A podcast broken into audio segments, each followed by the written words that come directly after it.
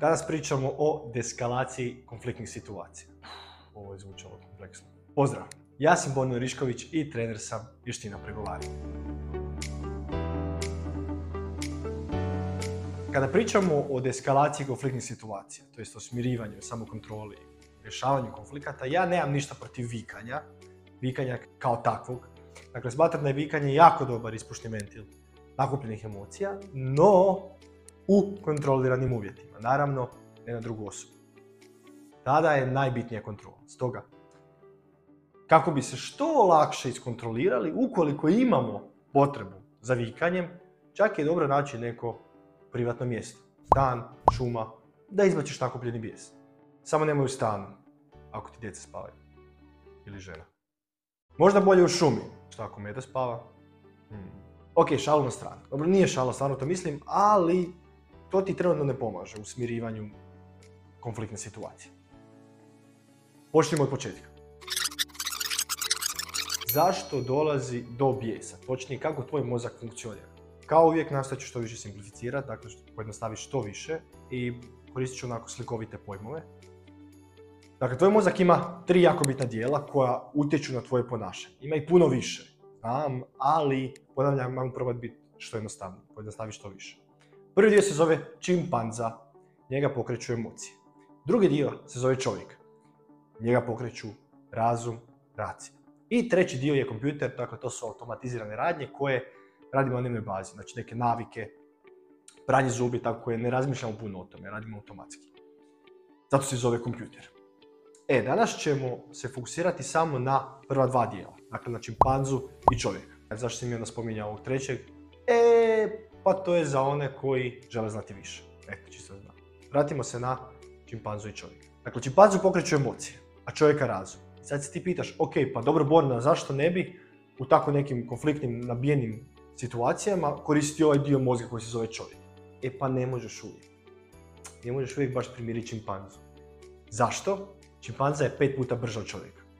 Brže ti servira misli, točnije emocije, nego čovjek. I jako ju je teško samo izignorirati. Dakle, u trenucima kada te netko pošalje onu stvar, tvoja instinktivna reakcija je, ma šta ćeš ti mene? I ti X. To je čimpanza. Jako je brza i ukoliko je ne osjestiš, jako često te preuzme. Uzimo za još jedan primjer.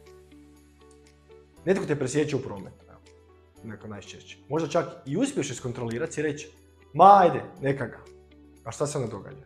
Čimpanza se krene boriti za prevoz. I kreću misli, što sam ja budala? Što se meni ne žuri? A? Što on misli ko je on? I bez obzira što smo na prvu uspjeli reagirati, čimpanza i dalje želi pravdu. Želi prevlast nad našim mislima, našim mozgama, to tako reći. E dakle, htio bih naglasiti da čimpanza nije ni dobra ni loša. Ona jednostavno je uvijek i bit će tu. I nemoguće je se riješiti. Samo što vam nekad malo smeta. Čimpanza je zaslužna, to je takozvani stari dio mozga, ona je zaslužna da mi opstanemo uopće u... Što smo opstali toliki godina. Za naš opstanak. Ali, u ovako nekim svakodnevnim situacijama, pa i nije nam baš uvijek dobro došlo. To jest ne pomaže nam baš uvijek.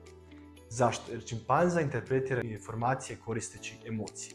I onda im dodaje značenje, dodaje im uh, pretpostavke ili intuiciju.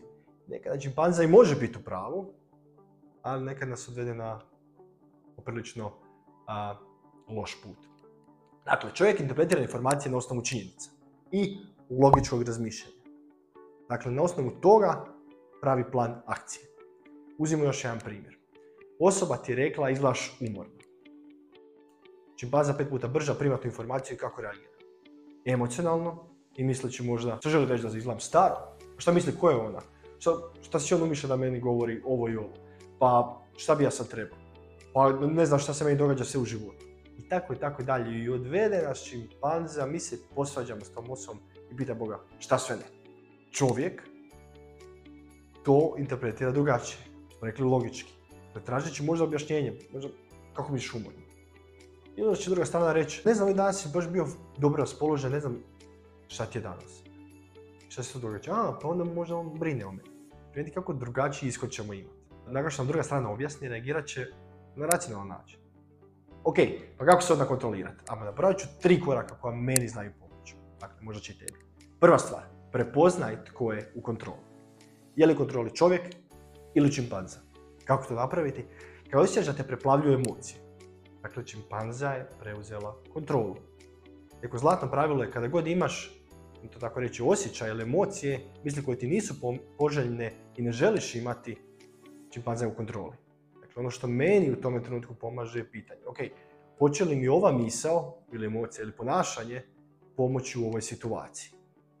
Na primjer, hoće li mi pomoći ako sada se ja počnem derat na tu osobu? I kreće čovjek. To je čovjek dio mozga. Vrlo vjerojatno ne, samo ćeš još više rasplamsati emocije i nećete ništa postići.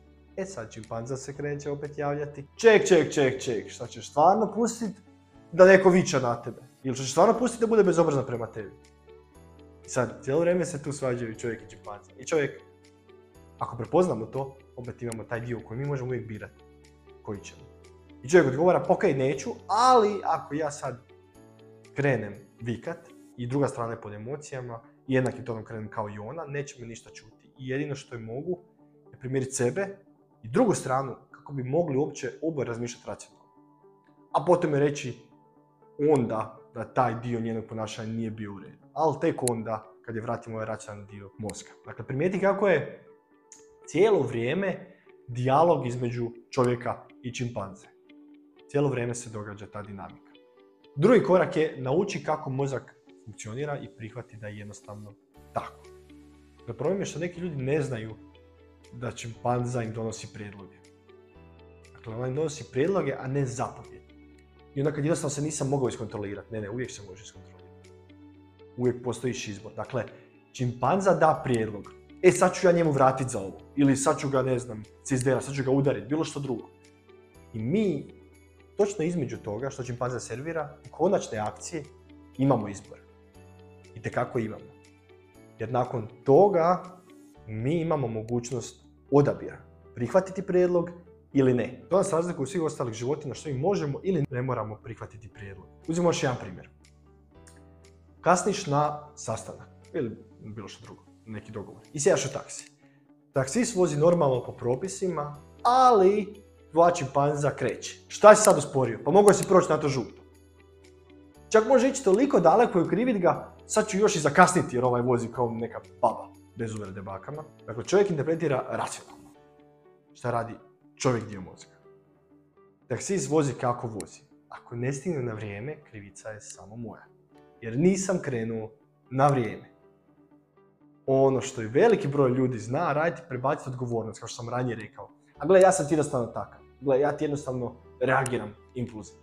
Pa to baš i nije tako. Uvijek imamo mogućnost izbora i to je u jednu ruku prebacivanje odgovornosti na nešto drugo. Ali uvijek imamo izbor. Kako ćemo reagirati? Na koji način? Treći korak je upravljanje čimpanzom.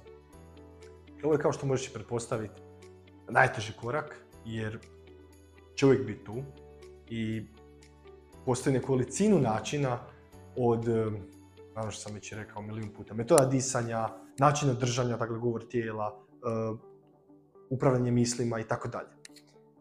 Ovaj dio, da se ne ponavljam, sam obradio u videu prije pod naslovom uh, samo kontrola, to je kontrola od burnih reakcija se zove. Eto. Nadam se ti ovaj video pomogao, da budeš svjesniji ili svjesnija onoga što se događa u tvome mozgu u trenutku nekakvih konfliktnih situacija. I cijeli ovaj model poprilično je simplificiran i mozak je puno kompleksniji od ovoga, ali se nadam da ćeš u suštini shvatiti kako funkcioniramo i kako možemo postati, ajmo reći, tako najbolja verzija sebe. y gracias.